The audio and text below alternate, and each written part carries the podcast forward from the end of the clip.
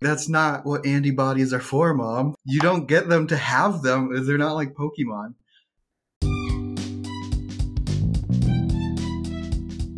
Hi, I'm Abigail Baki, and this is TC Talk. I teach and research on the topics of tech com and medical writing, and I do this podcast with my non academic partner, Benton. This episode is a little different because it's our first interview based one. One of our goals with TC Talk is to help show that TechCom is not just a topic for academics, but that it makes a difference in people's everyday lives. So, when I heard that our friends Lindsay and David had enrolled their child in a COVID vaccine trial, and subsequently enrolled themselves in a trial, I wanted to hear about their experience. They were kind enough to talk with us about how they researched the vaccine what it was like participating in a clinical trial, and why they would do it again. We can start with not official questions yet, just kind of warm up. Sometimes helps to start with something that's a little not like, tell me about yourself and what skills you bring to this company. Mm-hmm. what would you say you do here? okay, so I asked Ben if he had any questions, and he had one, but it might be way too personal. So let's start with the personal one, and then it'll be downhill from there. What is the most off the wall or bizarre thing that any of your parents have said about vaccines? Can I go first? I know right off top of my head. yeah, go for it. Uh, in the summer after the first wave, and so we were visiting uh, my brother for my birthday actually, and uh, our offspring number one had gotten sick with a cold or something. We had had him COVID tested.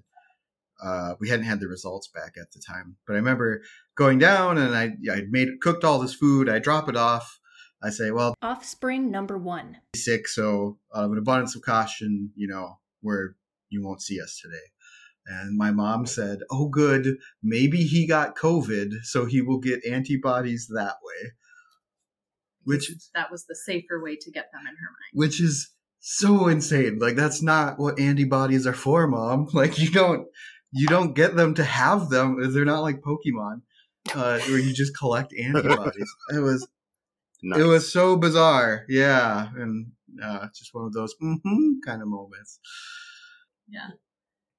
And my story, I mean, all of the cliche um, fears that people have who are anti vaxxers, like, you know, it somehow connects you to 5G or et cetera, et cetera. Like my family would believe those, but the, and I don't know how to make this not the biggest downer in the world, but this is the most bizarre, unfortunate thing was when my dad was really ill with COVID he asked my mom as he was laying in bed with really low oxygen. I was begging my mom to take him to the hospital. And he said, Can you please get me the vaccine? Like in that moment was when no he finally way. thought, you know, crap, I need this. And my mom had to say, That's not how they work. You know, up until then, they had been, their argument with me was, you know, we're smart people too. Just because we didn't go to college doesn't mean that we don't also read up on these things and then in that moment i'm kind of surprised my mom even told me that story because it revealed so much to me of like yes they were reading a lot mm-hmm. but they had no understanding at all like my dad at least had no even basic understanding of how a vaccine would work he thought it was like a treatment well i guess one kudo to your mom for knowing that that's not how vaccines work and mm-hmm. being right and two kudos for your dad for being willing to get it, even if at the wrong time. I mean, he since changed his mind again, and now it doesn't. Oh yeah, like they still, you know, they don't need a vaccine now because they already got it and they proved that you know it's not deadly and they have their immunity now. So. Oh right, the antibodies. It's yeah. not mm-hmm. deadly, so how bad it was didn't matter. Ugh. Yeah, not anymore because he survived it. So, whew, got lucky. Yeah. Which is true, but also you could follow that up with a vaccine. Yeah. That must have yeah. been so scary. It was. Um frustrating. Hmm. And before we chat about the vaccine trials that you guys participated in. Tell us a little about yourself. And like I said before, you can go totally secret agent and like come up with your own pseudonyms, or you can use your full name, whatever you're comfortable with. I'm Lindsay. I was a public school, school music teacher for 11 years. Then I had my kids and I decided to be a stay at home parent. And my background is a bachelor's degree in music education and a master's degree in education and curriculum instruction. I love cats. Out of curiosity, when did you decide to stay at home? When I was on maternity leave, I started dreading going back to work. And then I got lucky enough that the teacher who had been subbing for me, I asked him, I said, Would you be willing to go part time and like and keep half of my job? And he said, Yeah, that works for me. So then I worked half time for a whole school year. And that gave me the opportunity to test out what does it feel like to drop my kid off at daycare and go to work and what does it feel like to be at home with him and at the end of it, I just knew I wanted to be home with him more than I wanted to be teaching. Hmm. It's such a nice way to kind of experiment with these are the different options. This is what it would be like. Yeah. And then COVID did move your timeline up quite a bit. Yeah.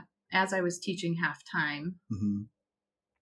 COVID happened in March, and then I was teaching remote at home half time. Yeah and then day, our daycare just and our daycare completely kind of just shut down. Yeah, yeah.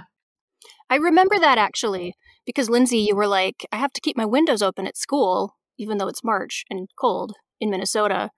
And I was like, does that actually do anything? And it turns out that ventilation actually super matters. But mm-hmm.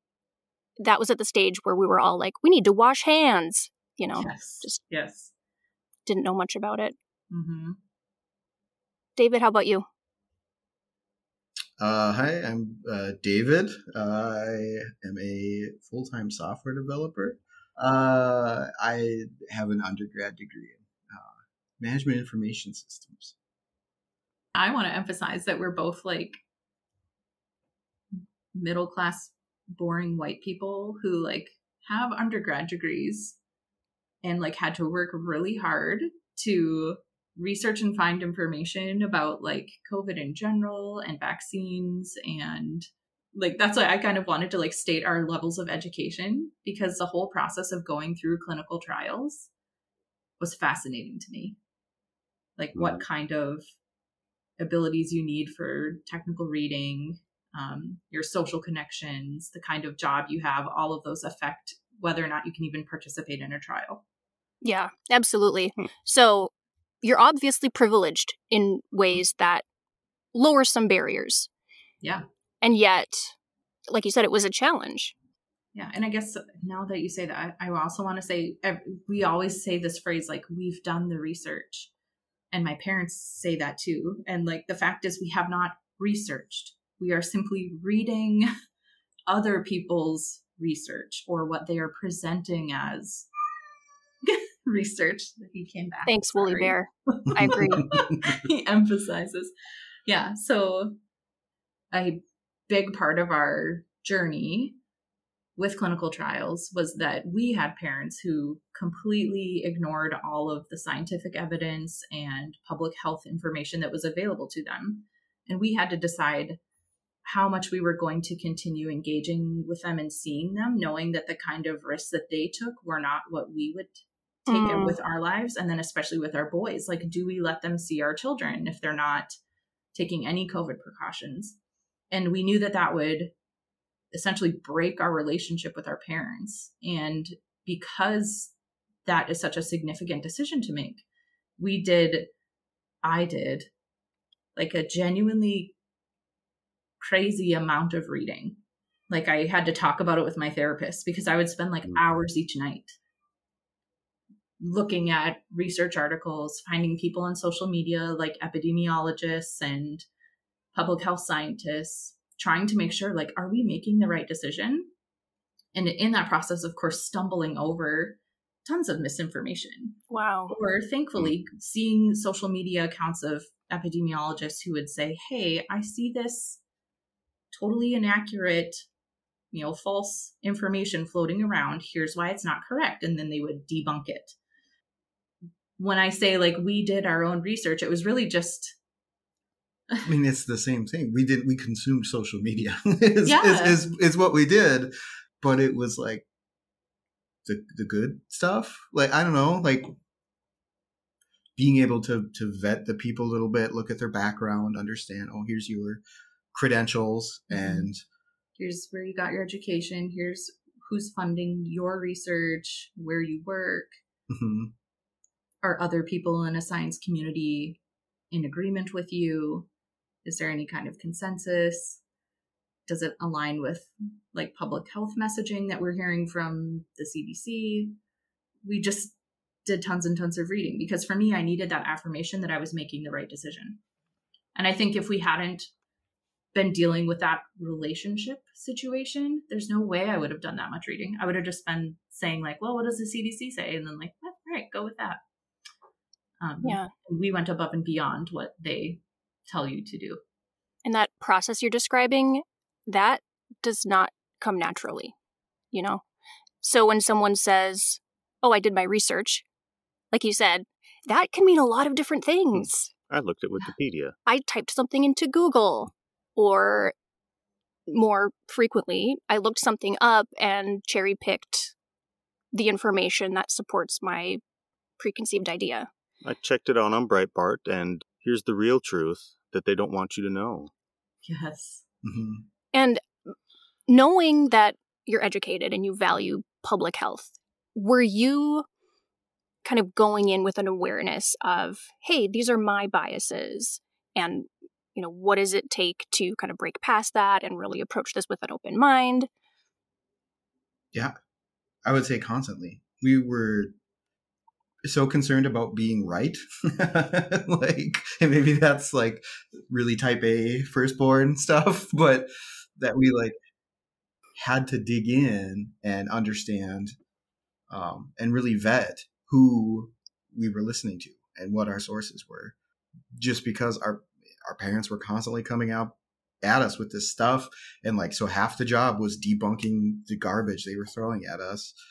But then being super paranoid that the stuff that we weren't consuming was in turn garbage you know? Because like we were basically following instagram influencers right? Like highly credentialed influencers. Mm-hmm. But you know like in the back of your mind you know there's always econ- potentially economic incentives for you know getting the views and everything. And so just being really paranoid about being right i think drove us to Mhm. um, i don't know just look into the, the the backgrounds of these people and make sure that they were trustworthy sucks that you have to approach it with that level of fear, but you understand the stakes and you understand, you know, the information out there is just it's just not clear cut because even you know the most credible sources that we could consult, the CDC, for instance, Mhm. they've changed recommendations. Yes. Yes. They have walked back certain recommendations.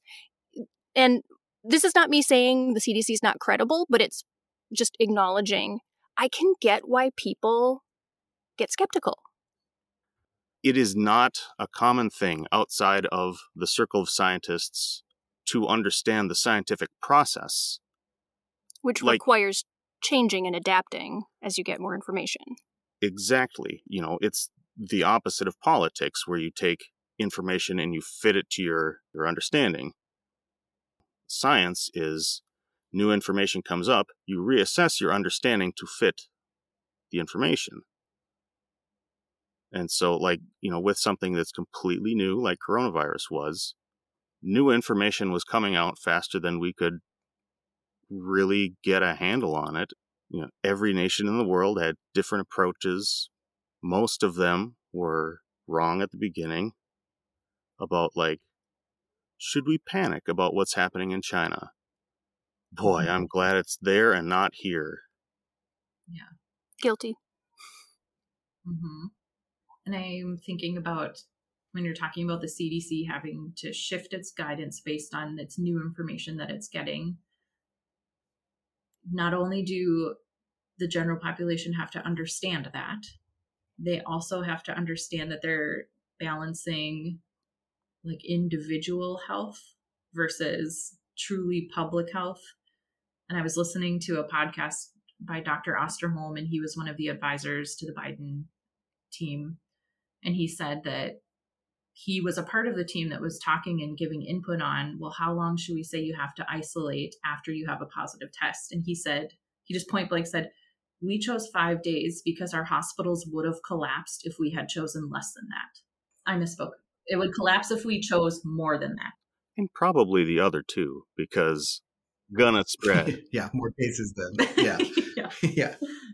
And it, you know, that's not at all based on how long you're contagious or anything like that. So not only are you having to give grace to the CDC for the fact that it's changing its guidelines according to the changing data that it's getting, but you also then have to look at their guidelines and somehow as an individual parse out okay well that's what that means for the hospital system in the US what does it mean for my individual family which just brings to light the impossible task right how do you pick the the right one right they picked they picked five who knows if that was right hmm Yeah.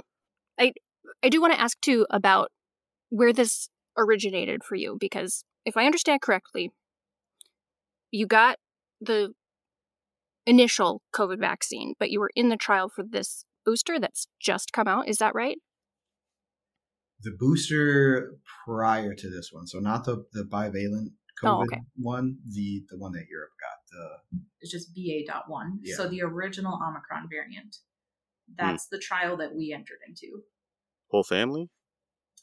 just David and I were in the Omicron booster study, Hmm. and our youngest son, who is 20 months right now, he was in the trials for the original vaccine for children.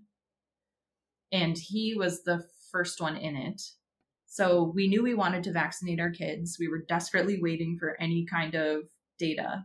And they kept on pushing the timelines. If you remember, you know, they would say, oh, it's coming out in September. And then Pfizer would make an announcement, and oh, it's not until November. we we actually turned down an opportunity to join the studies Oh, yeah, that's right. earlier Mhm. um and I, I forget the exact timelines but we were under the assumption of vaccines would be here for our kids in two or three months hmm Mm. And at that time, we were like, okay, the blood draws are going to be traumatic. Traumatic. You know, our Ah. kids like the doctor so far. Like, let's not give them a reason not to, uh, which in hindsight seems ridiculous. So ridiculous. Yeah. Um, and of course, those dates, uh, it was nine months more after that. Um, Hmm. and and we were getting increasingly frustrated that we were having to wait so long and Mhm. kicking ourselves like why didn't we take the chance to get them in the trials? Because round one of the trials is where they figure out dosing. So for sure your kid gets the real vaccine but they're testing out what doses they're at which is also part of our hesitation because we were like oh what if they get a really high fever from too high of a dose? Like, that was before we had done really any research at that point. Like, we didn't. yeah I don't think we had a good uh, understanding of the vaccines um, yeah at that point, and so that that first decision was kind of made in, in ignorance. hmm It was. And then we realized that as time went on, like, you know, the side effects from vaccines are only temporary. There's nothing, you know, lasting about them when you're looking at a dosing, a dosage phase one trial. Um, and so then, so then we reached out to the trial. What do I want to call it? Coordinator. coordinator and said, "Hey, we really regret this. Can we any chance you still have openings?" And at that time the age group for our older son had closed. And but they still had spots for the 6 month to 2 year olds. And so we were like, "Yes, okay, we want a spot. Let's get in." And by that time they had determined what dosage level was most effective and had the least amount of side effects. And so then it was just a matter of you're either going to get a a 25 what is it microgram dose of the Moderna vaccine or you'll get a placebo. And you'll have to do two blood draws. And so we just said like yes, let's jump at the chance. And it was a 70% chance of getting the real thing, 30% chance of getting placebo. And we didn't know what we had. He had a teeny tiny rash on his leg like one day afterwards after one of the doses. Otherwise, we couldn't tell at all.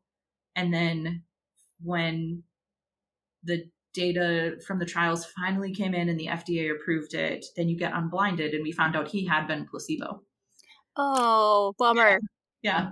Um, but during that time, when I brought him in for one of the appointments to get, I think, his second dose, we didn't know if it was a dose of placebo or not. They said, Oh, by the way, we're doing trials for adults for the Omicron booster. Do you want to be in it? And as they're, you know, as you have your baby laying there, like getting blood draws, of course, you're like, Well, I can't sign my kid up for this and not sign us up. yeah, yeah. so then we immediately said yes. So that's how we got into the study. Clever move on their part. Play on And- your parental guilt. yeah and that was part of like round one of why we said like oh no like we're not ready to join a phase one trial. Part of it also was like would we have signed ourselves up for a trial? And we absolutely would now. but at the time we were like oh i don't know. I don't think i would have signed up for a trial. So is it like moral or ethical to like sign your child up for something that you wouldn't be willing to do? Hmm. now having gone through it i would absolutely do a trial again. The part I'm kind of curious about is over the months and as the vaccines for kids kept getting more delayed and more delayed, I don't know how much of our growth and understanding was anything we did or if it was just lots of other people became frustrated in the same way that we were. And so more information about it was just produced and the great algorithm gave it to us right? Yeah, I it's totally fair though that at first you didn't have enough information to make a decision and then you did have enough information. And that speaks to the informed consent process too. When you were initially approached with this trial opportunity, how was it framed for you? Did you feel like you had a good sense of the pros and cons, risks? I want to back up just a little bit and say that the the only reason we found out about the children's trial was through a friend whose wife works at the trial site. Hmm. And he, you know, said like, "Hey, I know you guys are COVID cautious. My wife is running a trial for kids. You could see if you can get into it." So right off the bat, there's like the first barrier about like whether or not you participate in trials. We knew that man, we knew his wife, we felt comfortable with them. We know their education levels. We know them on a personal level. We know that they would never participate in something that was nefarious or negligent. But then after that, they send you a, you know, so we say, sure, we'll talk to her. Please send us the information. And you get a big packet of Mhm. information that is very like a much, small book, right? yeah. Yeah. Yeah. I want to say it was like 25 ish pages long, double sided, you know, size 12 font and it's from the actual research company. So like ours was it was clear that moderna had written the document Mhm. and it was very technical language. You had to read it several times to wrap your head around like okay so if your kid is in cohort one they have this many blood draws and they draw this amount and here's their chance of placebo versus non-placebo. And all of it is in really technical language. No pictures?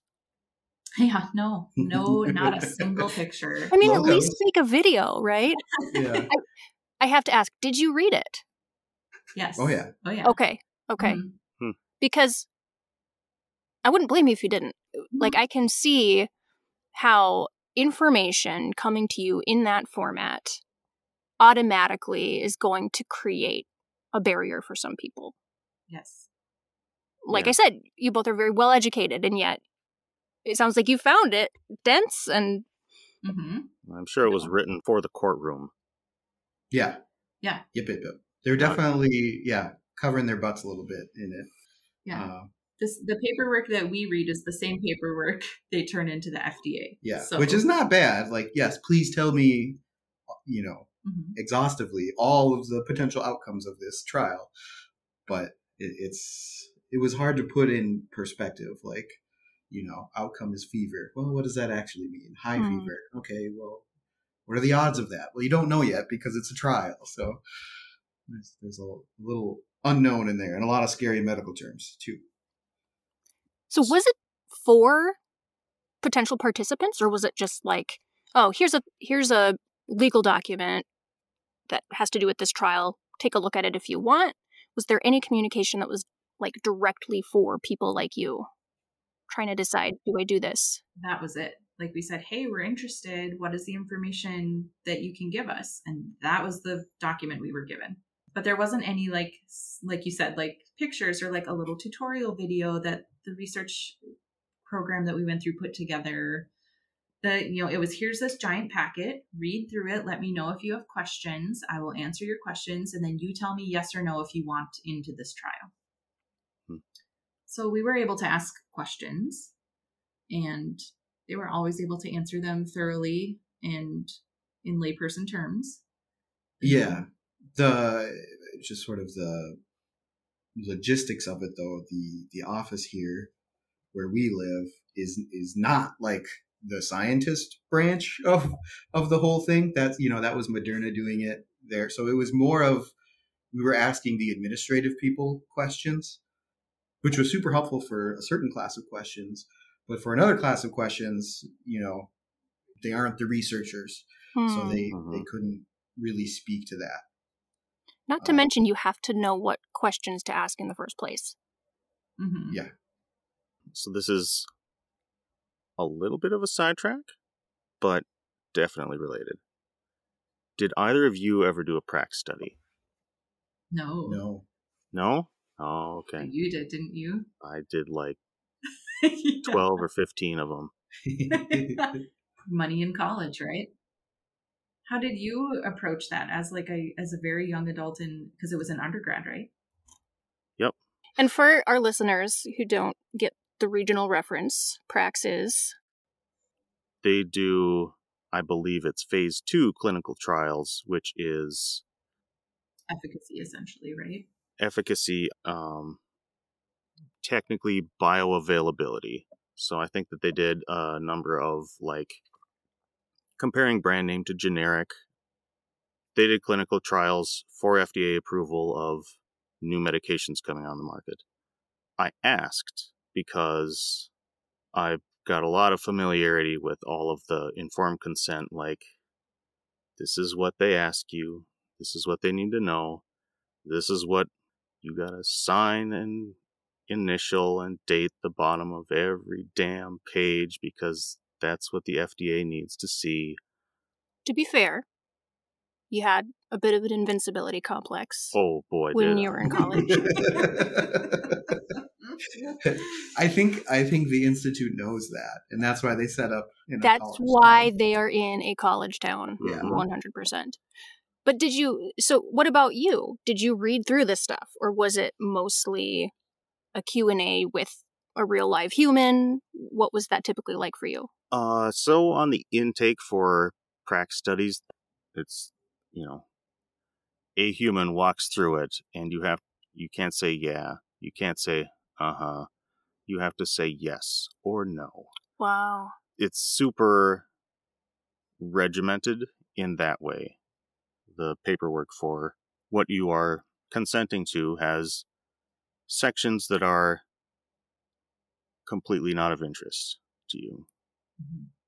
And then, you know, get to like side effects. Ooh, let's see what we got here. What do we got? Uh, uh, diarrhea. Okay, that's nice. Um, you did get to do like a morphine thing once, though. You kind of dug was, that, didn't you? Uh, no. Oh. It was actually probably like naloxone, something like that. Huh. That's a uh, opioid blocker. Yep. Mm-hmm. And um, it was in the less pleasant of my studies. You've never because, been able to look at beef stew the same again. Oh boy, yeah. I I had the actual drug instead of placebo, and uh, they fed you beef stew. I was just like, oh, it's great, it's great. I I think I could be wrong. I think that part of it was that you know they had to give you morphine, and then they gave you a naloxone or whatever, and there wasn't really a, a happy time from morphine, but like the naloxone, like I I remember laying down and like my head was doing this and my stomach was doing this and I was just like, whoa, earning my money this time. Benton is gesturing by making a spiral Swirly motion fa- with his hand. swirly move with my hands. Yeah. right. Okay, but I'm curious. We joined a trial because we wanted protection for our children and for ourselves then, you know, with the Omicron booster. Like it was so motivating, like the health of our children. Why did you join a trial? Money. Yeah. Okay. That That's was why they- like that, right? Like money. That's the whole thing. They were looking for healthy subjects. They were looking for healthy participants Yeah. to do these studies. And, you know, the benefit you get isn't like a vaccine trial where you actually get a health benefit. Benefit. Yeah. Mhm. It's, you know, Lab rats. Yeah. you you rent your body out and sure they'll feed you and house you and um and then they'll pay you at the end. Which is, it's good that they pay you, but I can also see how inequitable that could be. Because Oh, yeah. people who need that money are maybe going to disregard some legitimate risks. Oh. Were, were you guys paid? Uh, not yet, but Yeah. that We- you do get paid. we for do get doing paid. them. Which, to be honest, to me feels kind of icky, especially like for our son. Like, Mm-hmm. you know, if this is not at all why I'm doing it, and you know, we can put it into a savings account and he can have access to it. Right, Um, but the thought of like spending it on, you know, pizza delivery is like what? That's it feels so twisted. well, yeah. Thanks, son.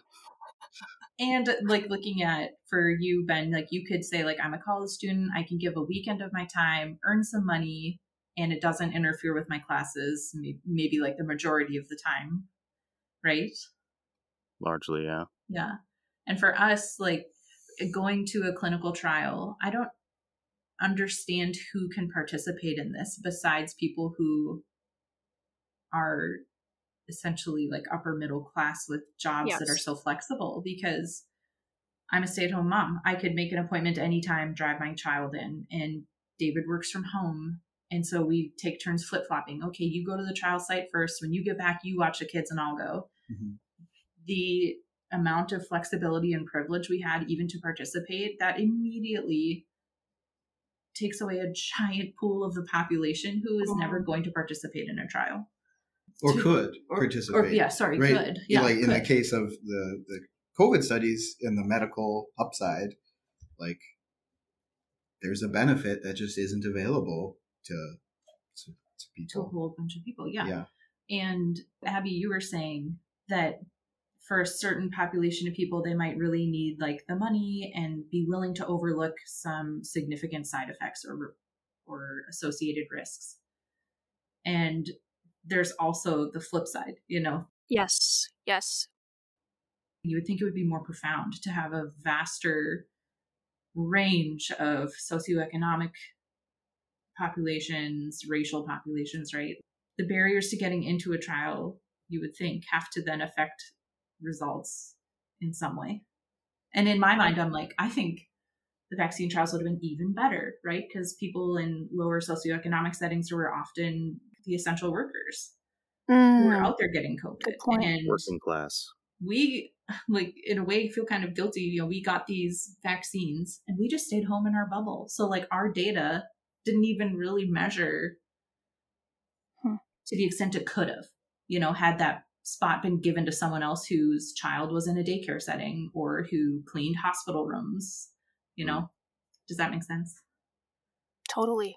It comes back to how do you design a trial to be equitable mm-hmm. and that conflicting with the speed of we got to Yeah. get this done we got to Yes. get this available yeah i i'm glad i don't do research in that particular realm Mm-hmm. Yeah. And I think that there's an awful lot of institutional inertia on that because, I mean, what was it? It it can't be more than like a couple of decades that the pharmaceutical industry was kind of like, oh, maybe medicines affect men and women differently. yes. like it was initially designed to be very practical for the researchers like at a at a university you can rope in students for a study for extra credit. It costs you nothing and you get a lot out of it. This is why But you get all people of a certain age. were created. hmm Mm-hmm. You get people of a certain age. You don't get people who are not interested in representative college of the population. Do you have any thoughts about how it could have been done differently to get that wider participation? My first thought is they're only, you know, their hours are, what is it, seven to three or something, right? So like evening and weekend hours to have the research site open. and transportation too. But so like you did get reimbursed Mm-hmm. uh, with like a a gas station Gift card. gift card, um, which Hmm. presumably would would pay. That's the transport they're paying If for. you have a car, yeah, Yes. right. If you Mhm. if We're you have a car money. and you have a Super America by you, you know, like if they would call the Uber to your house Hmm. that takes you there, that would have been way more Mhm. Or give a public transportation voucher instead of a gas card, a gas gift card. Or just you know bring the study to your house, like Hmm. have the, yeah. The the worker, the the NP or whatever come to your house. You can do blood draws and give vaccines in home. Mhm. Yeah. It blows my mind that, you know, the only reason we really heard about it was through a friend and it's on their website. Who is going around Googling for, you know, research institutions trying to find studies to participate in? I I don't know what the ethics are of spending money to advertise or put up little Hmm. flyers with tearaway, you know, numbers or something. Yeah. Like, but how can you get even the information out Facebook ads. yeah. I'm laughing just because like Facebook destroyed your parents. Like, Oh, no. How would they? Yeah. One of the things they could also change is you don't get paid until the very end, which there's probably reasons for that, but that's not helpful for someone who needs to make rent. Graduated payment. I like how you're describing both logistical things that could make it more accessible and also acknowledging the human side of it, right? In terms of you learned about it through someone you knew and trusted. And I think for a lot of communities, essentially a stranger coming in with the, the white coat clipboard kind of setup, that is not conducive to mm-hmm. trusting that situation and thereby missing out on a potentially very real benefit. So, in terms of the communication around the trial, it seems like one point of intervention could be getting the word out about it in the first place and like being creative about the venues for getting that message out. But also, like we were talking about with the informed consent piece, say you learned about the trial, but how are you going to feel informed enough to make the decision that's right for you? And on that side, I'm curious too what could have helped in your case. I mean, yeah, maybe you want the dense booklet for transparency purposes, but for practical purposes, is there something else that could have helped you feel more confident in your decision? I think having somebody not paid by Moderna uh, explain it to us uh, went a long ways. Well, and actually, several people. Here's how the studies work. Here's what the real risks are, and then just the vaccine in general, um, where the the economic incentives were more clear and seemed uh, more in our favor. I think that helped a lot. Mhm. And I'm thinking too, the first opportunity ha- we had was for our, our child. Mhm. And as a mom, I was thinking about, you know, like wondering, like, how traumatizing is it? And to have known another parent who was also in the trial or had gone through something like that, or even seeing a video maybe yeah. of a child getting a blood draw. I had never seen Oh. a baby get a blood draw before. You know, he was really young. And even just that reassurance of seeing a child around my kid's age go through an appointment Mhm. would have been so comforting to like, okay, that's what it looks like. We go to these rooms. That's how you hold the baby when the baby gets its blood drawn, you know? Mm.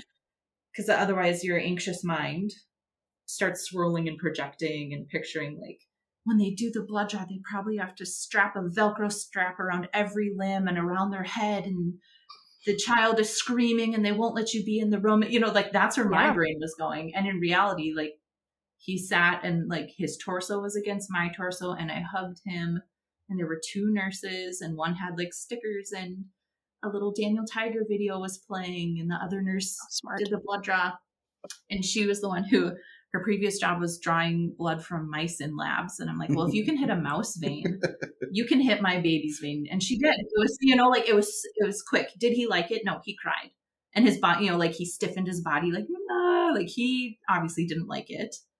But it was so much less scary for both him and me than I pictured it being. And so I yeah, so how could I have gotten past that? Seeing another family go through it, even if it was in a video. Now, if it was like a gross, old, cheap looking promotional video for Moderna, you know, like Mm, would I have believed it? Yeah, it would have to come from the right source. Yeah. Like it would have to come from, like you said, another mom being like, "Okay, come with me. Here's what it looks like." This is why I love talking about our experience and why I'm happy to be on this podcast. I tell everyone that, you know, we were in these trials and we would do it again. And I, I think I will. I get invites now, like in my email. And it's the second there's an RSV vaccine. Yeah, there's an RSV vaccine Hmm. trial right now, but it's only for age 65 and older, I Yeah. believe. Yeah. But yeah, so Let's we see would what totally do it trickles down. again. But I just needed to know someone who had been through it. hmm Well, and some of like I, the Twitterverse was helpful there too because there was Oh, yeah. like moms giving their experience with it and you know and describing in you know whatever it is I 40 told 42 Abby- characters or less what their experience was. I joined Twitter specifically for an account from an anonymous woman, but it was all about like parents who had kids in the trials. And so you could ask questions of them. How did it go for your kid? What should I expect? How long do the appointments take? And it was so oh, that's brilliant. and comforting. Hmm. And that seems like such a productive use of social media for health Yeah, information. Yeah. because that is the kind of perspective that only another patient or only another participant can give. Mhm. Actually, social media. Yeah. I mean, my understanding and I don't know, opinion of social media has changed so much through this experience. Like I was super critical when, you know, like Lindsay first came to me and was like, here's this lady on Instagram talking to me. I'm like, oh, you know, Instagram influencers giving you, yeah, medical tips.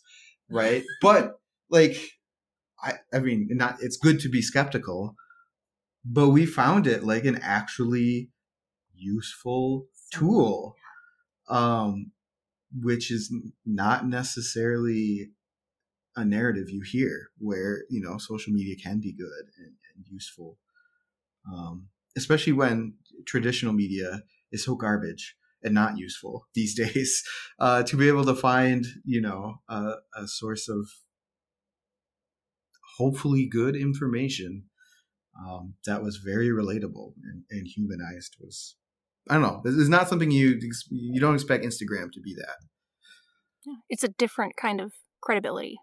hmm having put my child in a trial and put myself and my spouse in a trial, it has made me actually so much more trusting of like pharmacological interventions and medicinal like medicine vaccines. I and i'm surprised by that but I, I just like knowing the rigor of the trials the amount of information i have to submit to them every week is way more than i thought they ever collected. If my youngest son has a day where he seems off and I have to give him a dose of ibuprofen, I have to record that with them. I have to say, he had an off day and I gave him a dose of this medicine on this date at this time. And they have this giant file of information that they can then look at and, you know, put together in a data set to find correlation or causation of side effects or long term issues and knowing now all of the information that they do collect it makes me trust all of the I don't know what do I say like medical products that are on the market Yeah. far more like truly Kind of reminds me of like if you think that there is widespread voter fraud, go work an election. Yes. You know, get an trained as an election election judge, and and And then you'll know. Yeah. and it also suggests that initially like you are far from being a science denier right? And yet there is there was that sense of distrust. Hmm um which again that's saying something that there are reasons there are historical reasons to be suspicious. And yet those don't negate the very real benefits and protocols in place to make trials trustworthy nowadays so hmm i guess i'm just trying to say it's complicated Yeah. Yeah.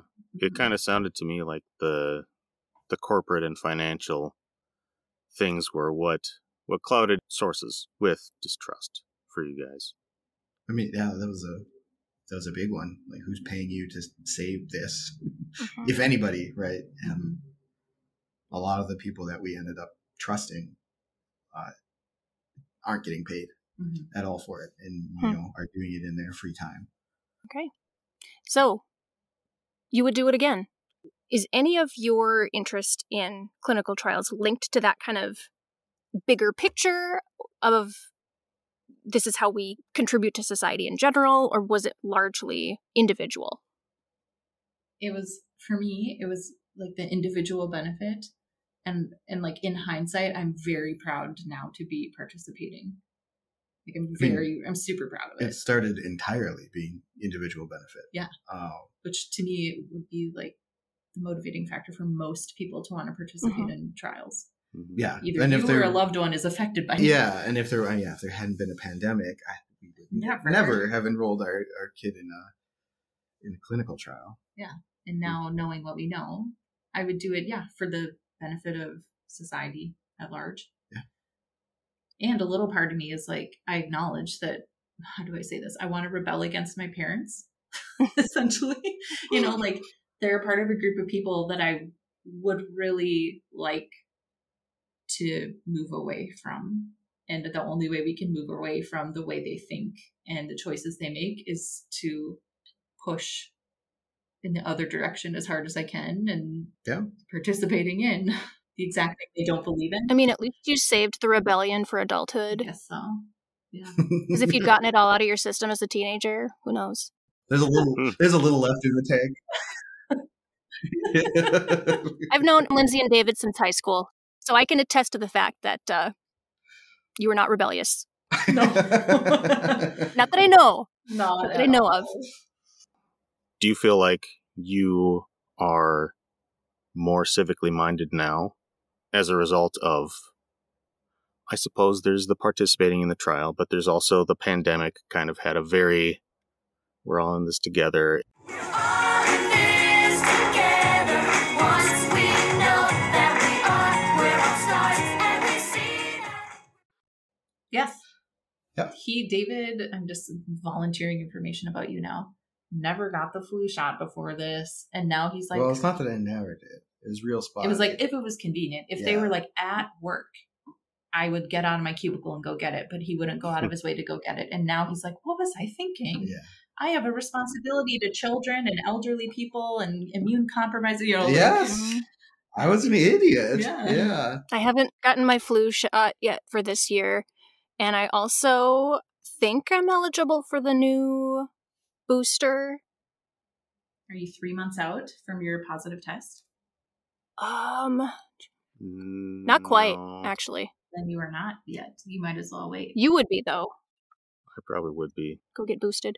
My shot schedule started months before yours anyway because Oh, I was an essential worker at that time. uh-huh. Now you're inessential.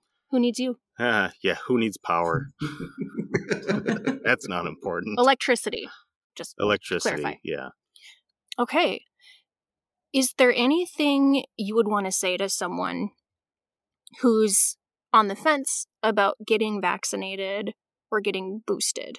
Now that you've done all this reading, processed all this information.